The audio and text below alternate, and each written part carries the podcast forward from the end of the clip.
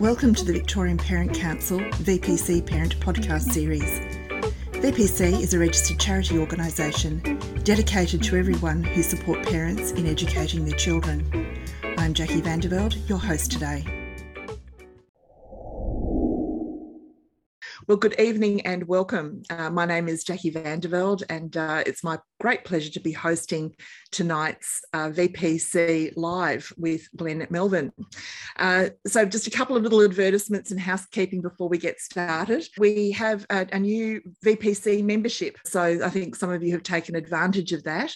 Uh, so, what uh, that means for you as parents is that there is a reduction or a discount for most of our events, and your membership will last until the end of 2023. So a bit of a bargain. And in becoming a member, you're supporting the not for profit parent organisation and voice in Victoria. You join to become active, to support, to attend events to be able to access and listen and watch previous recordings of our VPC live events. And also, too, we encourage you to get involved to use your talents and skills. Uh, so, if you have any suggestions for topic speakers that you would like us to share, then please let us know. So, we have a wonderful speaker tonight, Associate Professor Glenn Melvin. Um, Glenn and I have actually done quite a few podcasts in the past, so you may well have uh, heard or listened to or seen. I think some of them were, some of them may have been videos but uh, you certainly may have picked up on some of those in the past. So, Glenn is an associate professor and clinical psychologist at the School of Psychology at Deakin University in Melbourne. He's an honorary associate professor at the University of Warwick in the UK. He has a research and clinical interest in school attendance, and he has undertaken several research projects that aim to understand the cause of non attendance and how best to improve attendance in students who are struggling to get to school. He provides consultation to families, schools, and services on how best to support student attendance. Glenn is also the co founder of the International Network of School Attendance, and he serves, uh, serves on its executive committee. He recently co chaired the uh, International Network of School Attendance conference in 2021, and he's recently co authored guidelines for parents whose children are reluctant or refuse to attend uh, which will be referred to during this presentation. So, Glenn, welcome. It's lovely to see you again. Thanks so much, Jackie, and uh, thanks to the VPC for inviting me back. Pleasure to be here. Um, before we get going, I'd just like to acknowledge the uh, traditional owners of the lands that we're meeting on, uh, um, spread uh, far and wide, and uh, um, welcome any Aboriginal people um, and acknowledge elders past and present. Okay, so we've got this evening and to have a bit of a chat about school uh, refusal and, and, reluctance. So, this is a tricky topic, and uh, I appreciate you taking time out of what must be a busy evening um, um, for this uh, webinar. Okay, so let's get going. Um, so, uh, I guess it's uh, will come as no news um, to any of you that uh, each day um, at school is an important event. We see better outcomes um, academically um, in terms of occupation um, uh, with more attendance. Um, we also see social benefits. And I often say we go to school um, to, to, learn our ABCs, but also uh, to connect with friends and to learn uh, to problem solve and creative thinking. Um, and also, we see with more attendance, and we see reductions in, in risks. So, I guess it's pretty clear um, to us uh, the importance of um, um, getting along to school every day. But we know and expect that kids will miss school, and they'll miss school for a variety of uh, very legitimate reasons, and others that perhaps aren't sanctioned. Like you can see there, there's a image of the truancy police in, in England uh, and there. Um, but tonight we're going to focus um, very, I guess, specifically on um, reluctance and refusal. So, reluctance, I might just start out with a bit of a definition. What do we mean by reluctance? I guess this is actions or statements that tell us usually pretty clearly um, that uh, the child, the teen, doesn't want to go to school that day. And we could see, you know, not getting out of bed, pulling the covers over um, in, in the morning, um, protest, verbal, um, stamping the feet, not wanting to go. Along with that, tantrums um, and crying, a lot of distress um, before school.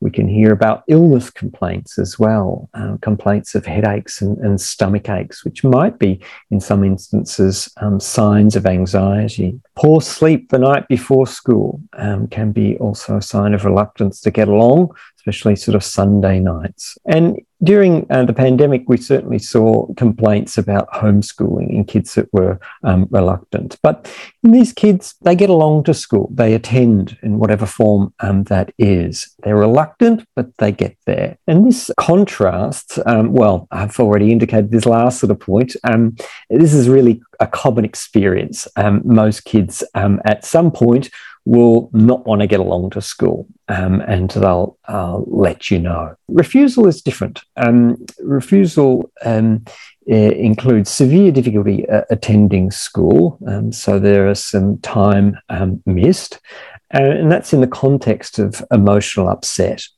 And so the reason for not getting along is due to this um, very strong feelings. And we most often will see anxiety and in um, uh, often um, older teens, we can also see uh, sadness and depression and, and hopelessness um, about school. So it's these emotional reasons that uh, uh result in non attendance. So these kids stay at home um, with their parents' knowledge. They know that they're there during the day.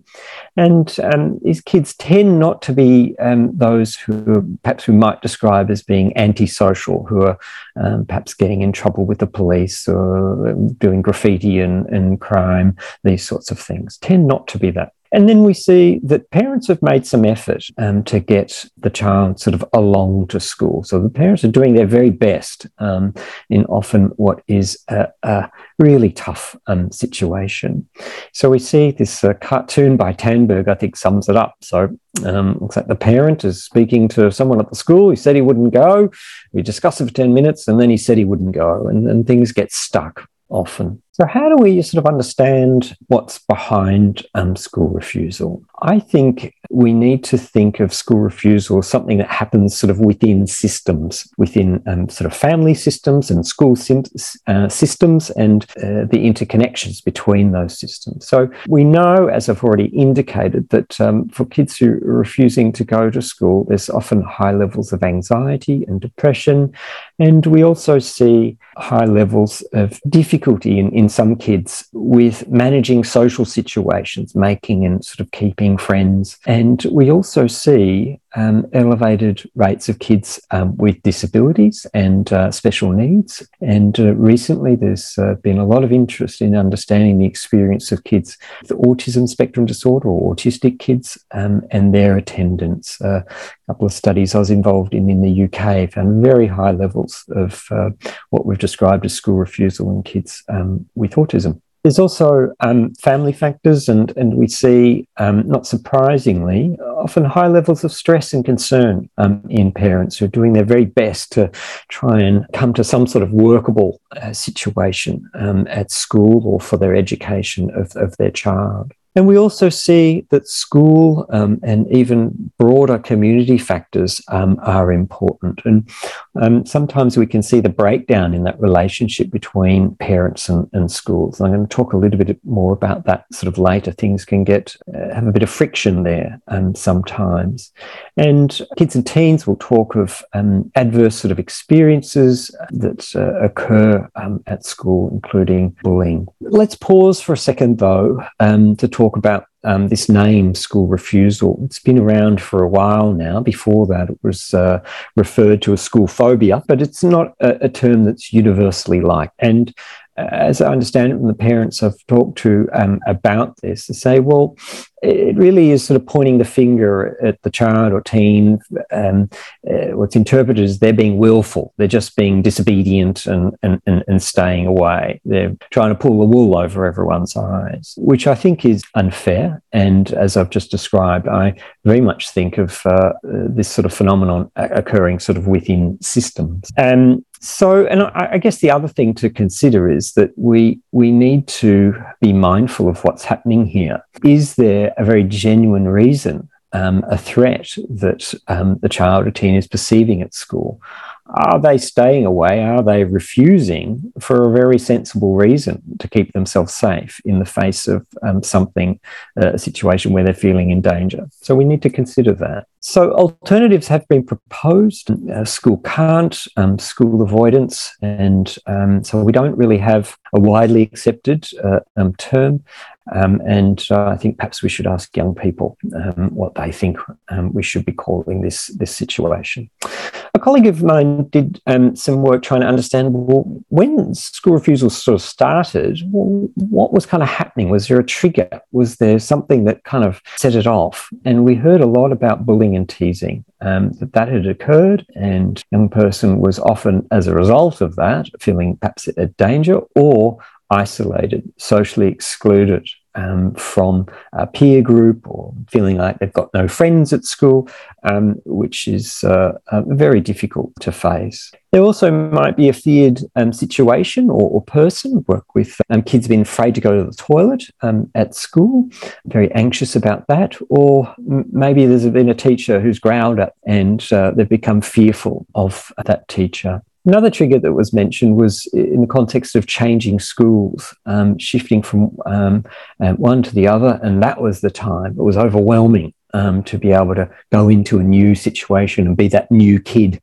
um, in, in a class. Illness as well, um, missing school um, due to illness and having to explain perhaps where you've been and what what you've been battling with, with perhaps some sort of chronic illness, academic problems, and also separation problems, difficulty uh, moving away um, from mum or dad or carers um, in the morning. So let's sort of tease this out a little bit more, thinking about these past couple of years that we've all sort of experienced with COVID and um, the, the virtual or online learning and, and where school refusal kind of fits? Well, we've seen, perhaps no surprise to any of you, heightened levels of anxiety and stress. And I was involved in a study that looked at um, stress levels in parents through the, the pandemic. And we really saw as the lockdowns sort of uh, came, stress sort of levels went up. And fortunately, we did see some recovery that stress levels lowered when those lockdowns had, had finished, as we'd expect. So there's been mass disruption. And one of my uh, clients um, that I work with uh, who had um, difficulties with school refusal said, wow, you know, now everyone has it like me. And um, for, for that client, saw as well, this is kind of equalizing and uh, um, uh, saw it as a, a, perhaps a positive that um, they can get back into school with everyone else um, after this time. But there's the challenge of being in and out of school, um, and particularly um, Victoria um, and uh, New South Wales as well. And these transitions are often difficult um, to move in and out of. I think there was a, great risk of social isolation for some kids um, who might have found uh, interaction with peers uh, in digital or online means difficult. And if you don't practice your social skills, you know, things can get tricky. It can be can be harder. Also, there was the lack of access to usual ports, as has been um, well described. So, kids haven't been able to um, connect with their supports at school and, and, perhaps externally as well. And then we've sort of seen that kids, sort of through being at home a lot, perhaps I'm, I'm talking mostly sort of younger kids now, primary school um, age, they've had time when they've been a lot with their parent. You know, everyone's been stuck at home and they've perhaps started to uh, rely upon um, their parent to help them regulate sort of strong emotions. And they haven't had that time away from their parent um, because that's what's been, you know, uh, we've all had to do. So they haven't had those capacities to develop their ways of managing things and coping. So out of that, we've seen perhaps increased sort of cleanness and, and desire to be with parent in, in some kids. So this has been a challenge, and I think we need, you know, these kids need a bit of time um, to adjust to uh, uh, being at school and being without their parent um, um, during the day. Okay, so school refusal and um, reluctance I see as a family and a school issue that requires a family and school response. It's got to be a team um, with, um, I guess, the, the adults um, you know, surrounding the child with support um, and, and providing a, a, net for them. So the parents, carer, other family, as well as school staff, and in some cases, health or mental health staff providing support as well. Now, I'm going to um, focus now, um, most of the rest of the time we have on parenting and, and issues, um, but also uh, make reference to child and, and school kind of roles or jobs, as I, I sometimes call them. So, um, to start out with, um, uh, I think parents need to, when they strike the school refusal, investigate what's going on and then prepare um, for what's next with schooling, and then put that response into place. Okay, so um, what are the tasks with the investigation? First up, we need to acknowledge and really validate the anxiety and the distress that the young person is, is experiencing. It's very real. Um, anxiety that comes with physical symptoms are genuine um, physical symptoms that are upsetting and, and, distressing. And we need to acknowledge that um, and hear that um, and make sure um, kids and teens kind of can see that we understand uh, and there. Next step, perhaps not surprising, is work out well what's causing the anxiety or, or the distress. What, what, what, what's what's happening, and so this is where you can observe behavior. Well, are certain days of the week kind of missed? Are there, are there patterns? Um, is it that um, the, the, child now seems particularly shaky when around friends and doesn't want to go on play dates or parties? So is it sort of something that's social that might be driving this? Um, are they sort of talking about the teacher as if they're fearful of the teacher? So we need to engage with the child and teen. It can be difficult, and they may not know um, perhaps what's behind it or um, uh, feel comfortable at that sort of point in time in telling you. So I think that's okay. We need to then just uh, um, keep that conversation going. We need to get in touch with school, and we might need to also engage with a health professional. And the question I like to ask is why now? Why did this child start you know, um, with refusing this term? Why wasn't it last term uh, and there, or last year? What's different about now? We need to investigate physical symptoms. Uh, they can be a sign of anxiety headaches, stomach aches, vo- even vomiting can be a sign of anxiety. It's part of what's called the flight and fight uh, um, response, the stress response. Our body winds up when we're in a situation when feeling stressed and sort of anxious. But sometimes there might be something gastrointestinal. So good to get that checked out and find out, well, what's happening there? Getting back to that discussion around school refusal as a, a, a name, if you like, I think it's very important for um, parents to decide um, or see if they can get the bottom of well, is the child safe at school? You know, we don't want to be sending a child off into a situation where there's a very real and legitimate sort of threat. And I guess bullying's the, the, the main sort of example uh, um, of this.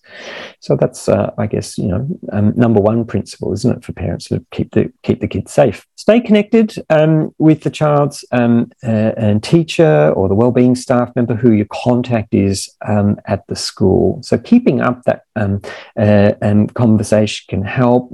Perhaps teachers are starting to notice something on days that um, child's sort of able to get there. So you want to keep that communication up sometimes um, amongst all this, we're very focused on why the child's not going and, and, and so forth. So I think it's important for also understanding and, and uh, exploring why um, the child teen wants to go to school. What, what do they want to get there before, for? There's many uh, of the young people I work with certainly really would want to get there if they only could. So I, guess there's um, from work done into this. Uh, yeah, believe it or not, people have um, uh, done studies looking at why kids want to go to school, and uh, uh, one is for um, see their mates, see their friends, see their buddies, and another is for the activities. Maybe that's sport or art or uh, computers or whatever that's enjoyed, and then um, also for academic sort of reasons. To you know, I want to get a good job or I want to go to uni, or we see that sort of in in later years. So a good thing to explore. So, hopefully, with that, um, we've been able to sort of establish um, that uh, what might be happening, get a good sense of what the trigger has been of this, and, and what might have um, set up the, the child to be uh, um, having trouble going along to school. Okay, so next uh, point to think about in, in sort of now preparation is well, which school um, are they going to return to? And I certainly look to encourage the the uh, child or teen sort of perspective here. And uh, perhaps, obviously, we're going to um, put more weight in the teen's capacity to, to choose I think there's a couple of important things to consider here. Um, though sometimes it might seem very attractive to, okay, refusal at this school, we're going to the next school down the road and, and things will be better there. But it can be it can be a little bit fraught. It can be very difficult because um, sometimes a kid who's perhaps anxious and has difficulty perhaps connecting with friends. It perhaps you know takes them a while to uh, uh, you know get in with sort of friends um, at one school can have the same experience at, at, at, the other school. And at this point, I, you know, I don't know if we've got any precise way of, you know, no one's got a crystal ball. We can't predict perhaps when school uh, um, return um, is best. But I like to sort of empower parents to, you know, make the best decision they can and talking to school staff and, and uh, the young person as well. Another more broad sort of uh, um, um, strategy is um, helping um, kids label um, emotions, and the more they're able to converse and more precisely identify sort of what's going on from them, they can then um, um, communicate that. And that opens up the dialogue. So have better understanding of what it is that might be sort of going on and how you might be able to help. And then the next step is a really important one. It can be a challenging one, but uh, if we think about our progress and, and, how we're going, we've sort of hopefully got a good understanding of, of what's been happening. And perhaps there's you know anxiety, a very strong emotion about getting along to school. And if we're moving towards getting back into school, we've chosen a school, the young person needs to have some ways of managing those strong emotions. So um, they're better equipped, they're skilled to be going forth, going, all right, I know what's going to happen in, with those symptoms in my body. I know that there is a safe place for me at school. I know that I've got um, that uh, friend or two that I can uh, um, catch up with lunchtime. Um, and I know I can do a breathing exercise or whatever to try and dampen down uh, um, those stressful feelings. So this becomes very important um, for uh, the child um, to be able to learn these sorts of skills. So I don't, I don't necessarily see it as um, uh, the parents' job, you know, parents uh, aren't therapists or uh, clinicians. Um, and I guess this is where um, that support often does come in handy. So, another one that's very common with reluctance and refusal that I thought would be helpful for us to talk about is responding to protests about um, having to go to school. So, uh, perhaps you've done um, this um, uh, preparation sort of work, got a good sense of perhaps what's going on, and then it's like, not going today.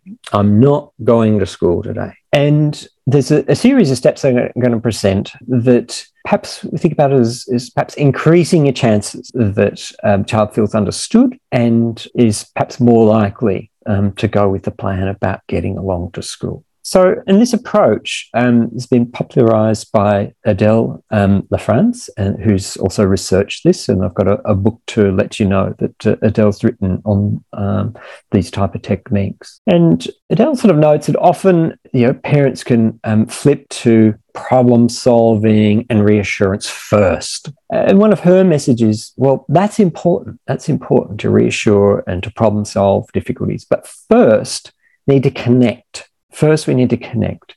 And part of that is showing the child or teen that you kind of get it. You know why they don't want to go. And it might be something along the lines of this. I can imagine uh, why you'd rather not go to school today. School's hard, you know. I, I know perhaps there's people you want to, you know, you could uh, do with sort of not seeing, and I know you're worried about this subject, or you're worried that a teacher might growl at you and that's kind of unpleasant. I get it. Um, so this is sort of the opening sort of response, and it's like the kids, ah, okay, okay, mum, dad, carers, this is kind of got it, yeah. And um, that's that's it. And this is when the reassurance and problem solving kind of kicks in, yeah. And here we want to sort of model confidence, you know. You know, we've um, met with the school. You've developed those ways of managing and, and coping. Um, you've done a great job at that um, those uh, exercises. We've sort of set up a plan.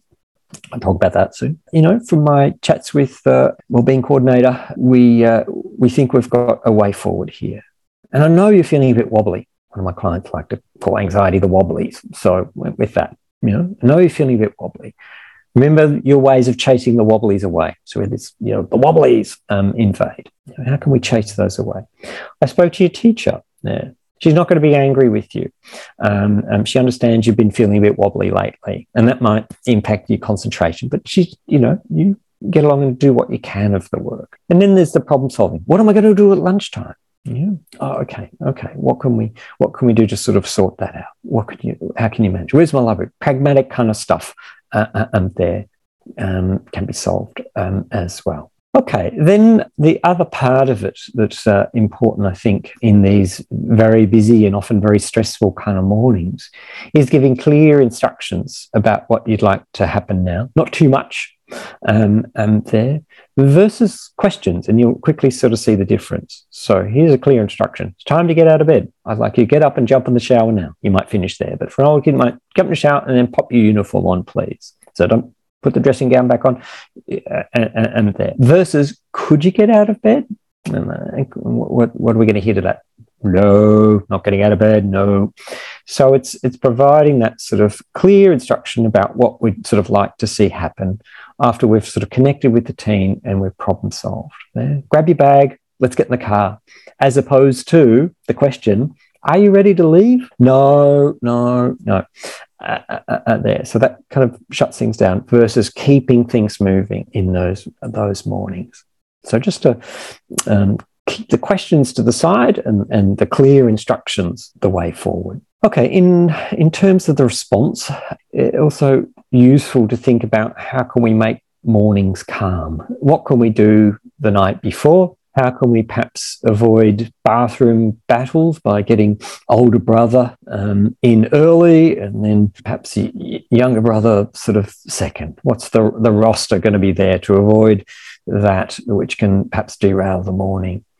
And um, use of distraction can be helpful here as well. work with a lot of clients who like to put music on, either the you know the the headphones um, or sort of playing sort of uh, um, in the house, and think about that soundtrack carefully. What's the music that's going to inspire and um, uh, and be distracting um, there. Another job for parents is to support the child's um, return to school plan. And I'll talk a little bit about that later when we talk about more the child jobs, um, if you like. And then uh, support your child um, to school um, or sometimes to the bus. But if you are sort of doing drop off um, to the gate, um, try and make that exit as quick as possible. And we had a, a, a question um, about this about you know, kids wanting to sort of follow you home or follow you back to the car in this sort of situation.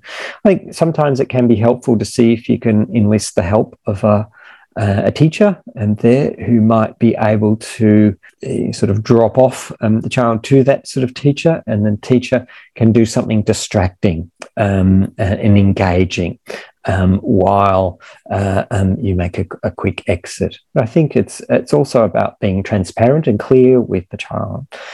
I, I think that in doing that sort of quick exit sends a message you're right you got this. I think um, it's tempting to hang around and, and and so forth but that can sometimes send the message that oh maybe i do need mum. Maybe mum thinks i need her at, at this time. So that quick exit and uh, if uh, at all possible uh, some short-term support um, from uh, school staff can be really helpful the other one that's important is supporting the child or teen to catch up with friends um, outside of school, to keep friendships going, to keep them using their social skills, to keep connected with perhaps what's going on in the schoolyard or on the basketball team or, or whatever.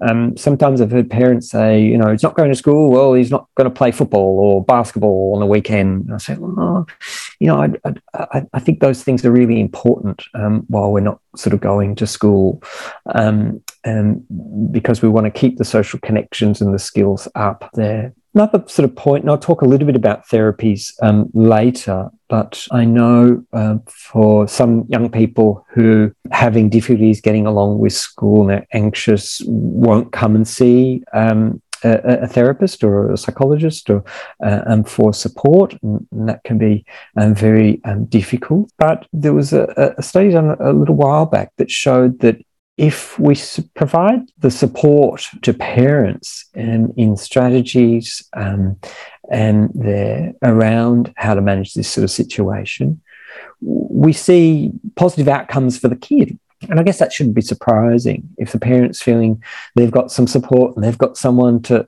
of help them negotiate this really tricky situation um, and make some gains there. We see positive sort of outcomes. So I, I, think that's an important message I wanted to sort of share uh, um, tonight. The other point is, I guess there's a whole lot of persistence that's often um, required, and I know it can it seem can seem very challenging uh, for parents sort of in this situation where you know get things back on track and then all the wheels fall off again, and uh, it, it's it's just a, a, a very um, tricky um, problem. So, uh, just want to um, note that that um, uh, persisting is is important. Um, and know it's hard work. Jackie mentioned in the introduction uh, about um, some parenting guidelines I'd, I'd been uh, working on recently. So, in developing these guidelines, what we did was we looked at all what had been published in books um, and uh, in the scientific literature on, on this uh, topic and what had been written on websites um, from around the world on, on the topic. And we compiled all the strategies um, that uh, we could find. And you know, perhaps good or bad. Some of them we thought, oh, gee, that looks uh, not not sure about that. But we, we just put them all in we put them all in. Um, and then we asked a number of professionals who work um, day in, day out um, in, in this area. We asked um, people who study um, this area and try and advance knowledge um, and uh, in the area of parenting. And we also asked parents too, uh, with uh, experience there. So we got their expertise, which is really important.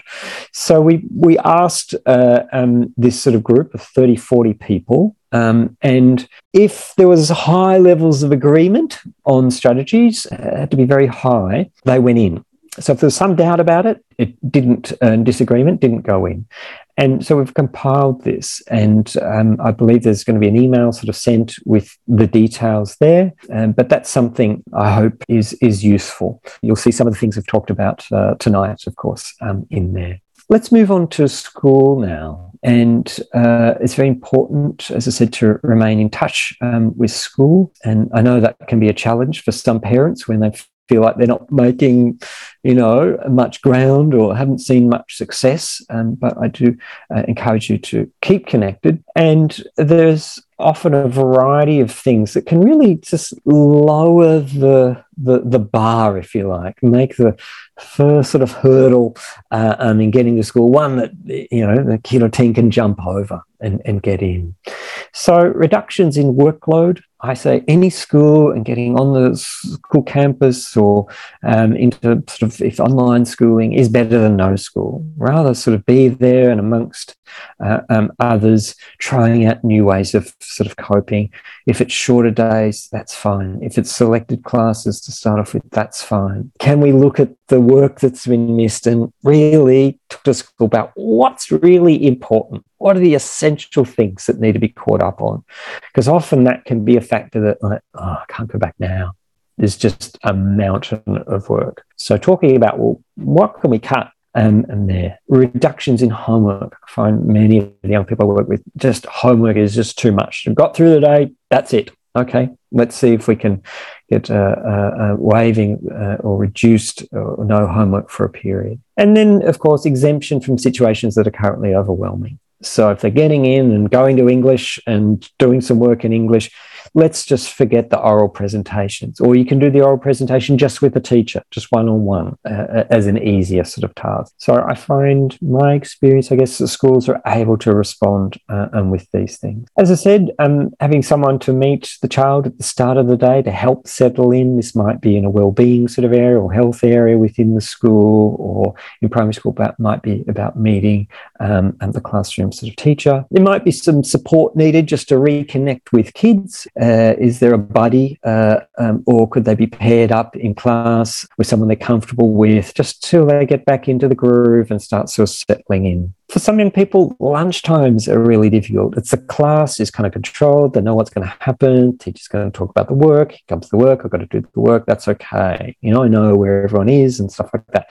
Lunchtime is a bit like, whoa, people everywhere you know so support during lunchtime for some kids is uh, a challenge and some sort of privileged role responsibilities for primary school um, and that sort of builds a, a special reason um, um, for um, attending school uh, as well also, the other, other one that's uh, not on there, but uh, I'll speak to is having a space where young person can kind of settle. Is there a spot that if they are feeling overwhelmed, they can go without perhaps question um, to be able to settle down, use perhaps some of their skills and strategies uh, before returning uh, um, to class or to the next period. So a space to settle.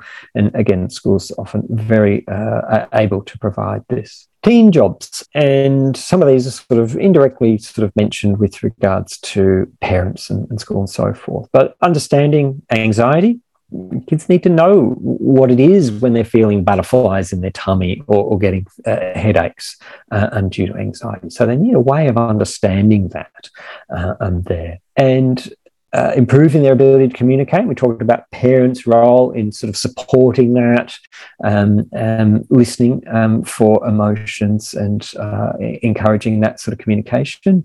And another way of doing that sometimes is on what are called feeling thermometers. So it's a zero to 10 or zero to 100 sort of scales. So zero is lowest and, and 10 is sort of highest. So, you know, where's your anxiety right now? You know, where's your, where are your worries? Uh, how high are the wobblies on, on, on, from zero to 10? And there's lots of these sort of resources uh, around on, on the web.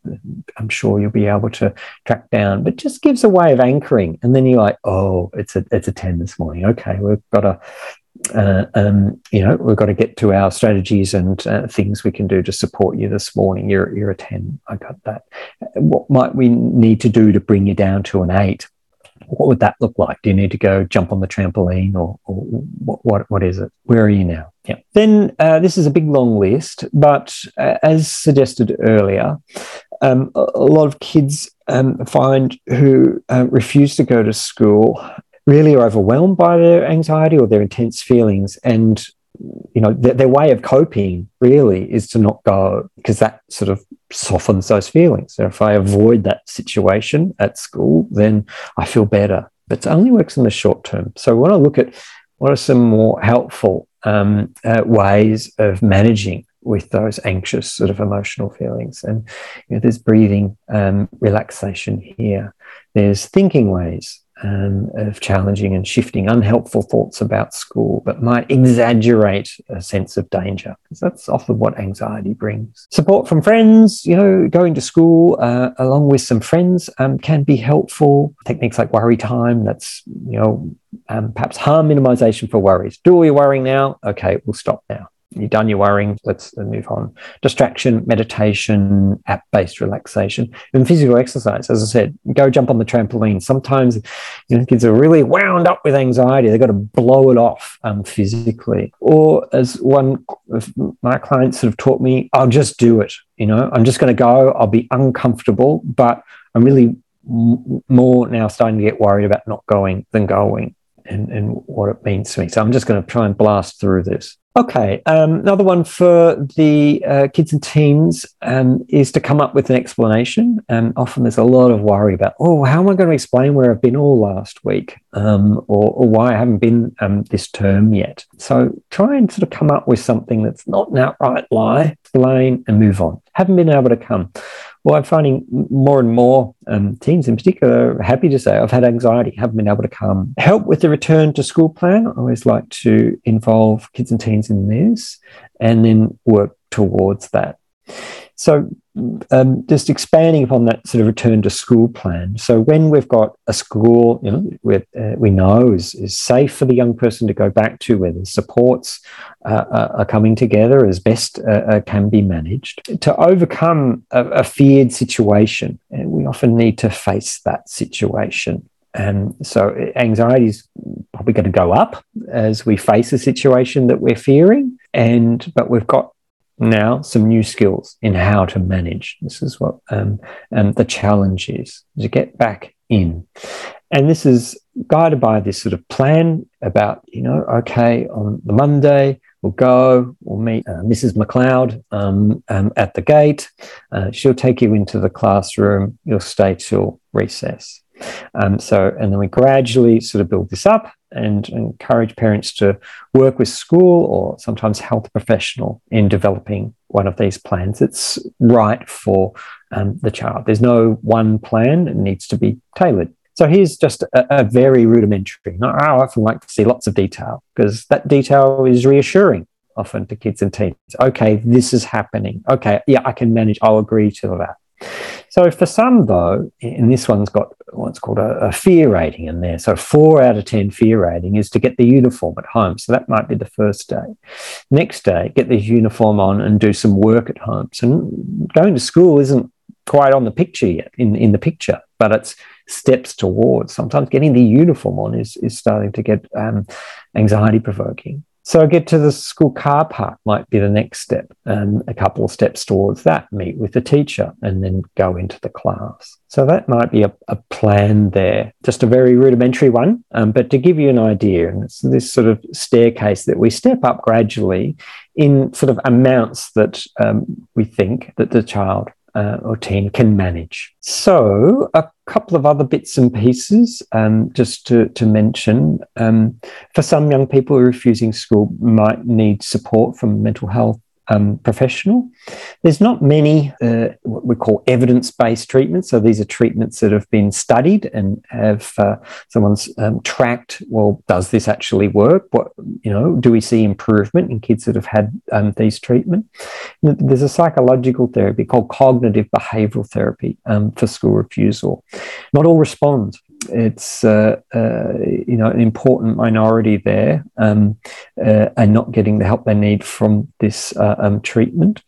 Um, so sometimes other sort of supports and arrangements are, are required. So if um, that's sort of sounding like where you're at, I'd encourage you to speak to your child's um, GP um, or uh, school wellbeing staff and there about the next steps. Self care uh, we'll move towards sort of wrapping up, but I think this is really important. This can be a very stressful um, situation for, for parents and families when a child is sort of struggling to sort of get along to school. I think it's important um, to, to know that you're not the only one, um, certainly. And it's important amongst all this for, for parents to, if they can, connect with other parents who might have had a similar sort of experience and, and learn from them or just share and debrief. And also to think about their own well-being and make time for that because as i was sort of saying earlier if um, parents are in better shape um, we see that uh, um, kids and teens are often able to cope uh, better. So they might think, oh, I should be focusing on me. Well, I think, yes, spend a bit of time focusing on you uh, whilst balancing your other commitments, of course. And think about siblings too and the impact and, and talk to them in a language that they can understand about what might be happening. And uh, so they have an understanding um, seek your own assistance, as uh, um, uh, I mentioned earlier, it can be very helpful, but this is uh, obviously hard work for, for an important cause. There's a couple of books I'd like to remember, and these are going to be also in the email um, that comes after this session. So, this is the one I mentioned um, earlier, or the author I mentioned earlier, Adele LaFrance, um, What to Say to Kids When Nothing Seems to Work. And look, these aren't magic. Um, you know, they won't transform things instantly, but I think they put you in a better situation to help um, uh, improve that sort of communication. Uh, and there, this next one's by Chris Kearney um, f- from the US. It's called "Getting Your Child um, Back to School." Um, a parent sort of guide. And this one's uh, just been updated recently. And We've talked a little bit about um, anxiety. So I just want to mention a good book um, for parents um, called you and your anxious child. This one's by Anne Marie Albano, who's uh, uh, international expert and uh, um, therapist, a psychologist um, in the area of sort of anxiety. So, at this point, um, we're going to have some time for questions, but I really would like to thank you for your attention. Thanks for um, coming along, and I hope um, what I've talked about in the webinar has been useful, or for some parents might have been like, "Oh, yeah, I'm on the right track." And either of those, um, I, I, hope, have been the case uh, for you today. Thank you so much, Glenn. It's lovely to see it all together. I think we've we've had we've looked at bits over the years, haven't yes, we? But so yeah. this, has certainly been really really interesting and useful. We do have some really good questions, uh, and noting to our folks that some of your questions may require perhaps some, some more attention and uh, and a recommendation that you do uh, get some professional help. So um, we will be directing you uh, to where you know some suggestions in that email as to where you will be able to go to get that help. Mm. So, the first question, Glenn, is any mm. strategies for a long term can't do school child? Mm, yeah, um, certainly. Uh, well, I think when school's sort of been missed um, um, for a long time, there's a couple of sort of priorities. One is looking at um, well-being and ensuring that socialization, um, there are opportunities for, for socializing and, and, and connecting with friends because we want that to happen. For long term, I think um, some of the similar sort of strategies that I've, I've mentioned still remain important. Do we have a good understanding of what's driving the non attendance and being aware that that can change over time? I've worked with a number of young people who, when they first came to see me, were really anxious in social situations. And uh, over time, they've found I'm not so worried. I don't really care what people think. Uh, sort of developed a little bit of uh, um, their sort of independence and not so worried about that. So I think it comes back to getting a good sort of understanding and there. Um, for some, um, and we haven't talked about it, if there's a capacity to focus on doing virtual learning. If you know things are very difficult and it's it's not looking like a return to bricks and mortar school is going to be achievable and then i think we have to sometimes look at well let's focus on the education because that's certainly a protective factor for kids if they can get some education opens up options later on. So i guess those are a couple of things we still have to come back to what's the cause of the problem? And hopefully with readdressing that and knowing that it might have changed um, we might be able to get some sort of traction. Um, otherwise we focus on well let's get some education happening. And in each state in australia there's um, department of education based v- virtual um, learning. In, in victoria it's called virtual school victoria all right, thank you. So here's a here's, here's an interesting one. Mm-hmm. Our year eight coordinator has told us to mm-hmm. ban her phone the minute she refuses to go to school, and um, and she doesn't get it back until she does go to school. Is that okay? Uh, I've got my own view on that one, yeah. but I'm interested in uh, look, I, I, I guess uh, you know, I, I, I'd want to understand how that coordinator thought that was going to work. Um, usually, we find carrots rather than sticks uh, um, tend to work. I'd want to be thinking about how that young person would feel um, with that restriction. And uh, look, I think during the day, we, we don't want to inadvertently encourage non attendance through home being a party or extra privileges or I'll cook you a nice lunch or, or things that might, you know, just keep things a little bit stuck.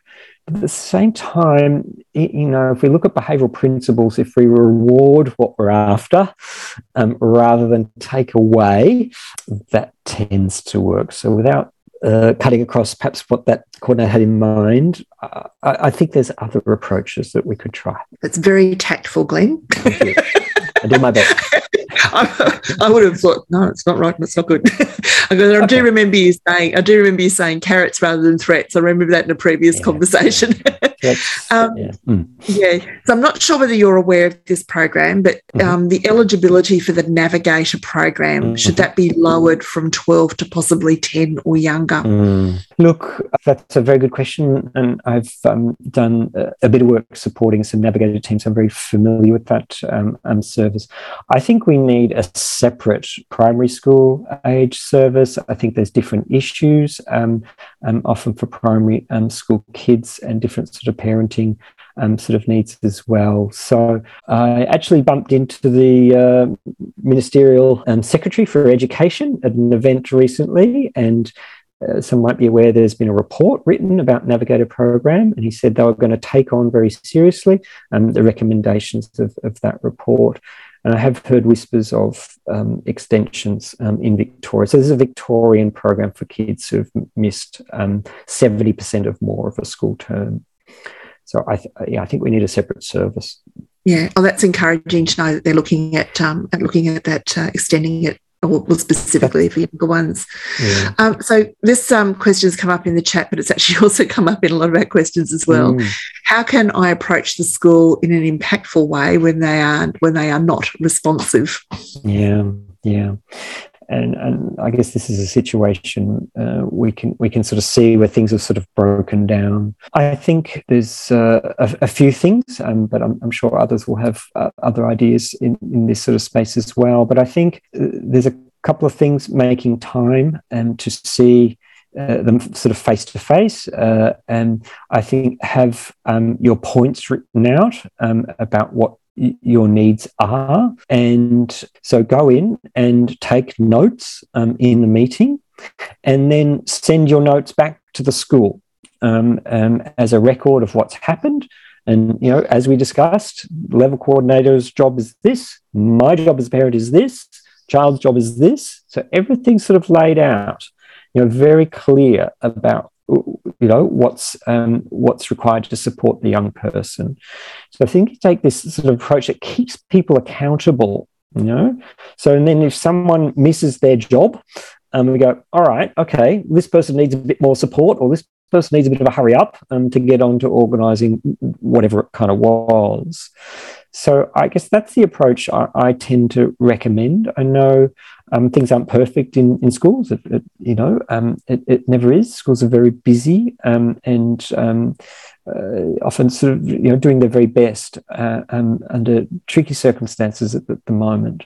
But I think um, that method of making time for a meeting and being very clear about your sort of needs um, and then I guess the other um, thing to be aware of in most departments of education, if you're not getting the support you need from the school, you can escalate it um, to a regional office and talk to officers there whose job it is is to support attendance.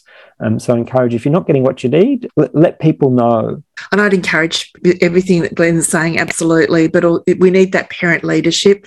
You are there as your child's advocate, yes. you know, and sometimes because of the busyness of schools, don't sit back and uh, let, let it all, let the fates decide. You, know, you do, you do have to step up and get a little bit more involved, I think, at sometimes. So, how do you get kids to buy into a plan to return to school mm-hmm. when they've convinced themselves that they will go next term for a fresh start, but they never yes. do? Yeah. yeah. the I, I promise I'll go you know, sometime sort of in the future. I, I think it's it's partly about gently saying, hmm, we had we tried it your way, we tried that way. How do we go? How's our success sort of been? And I, I, guess that's sort of the first thing. And I think uh, you know that can open up a, a bit of a conversation around well, if there's been that plan, it hasn't worked. What are we missing? Where's the support not there? And I imagine for a child who's who's saying those sorts of things that that there's still some situations they're yet to master or feel comfortable kind of in. So they'll need to figure out what those needs are and then um, address them.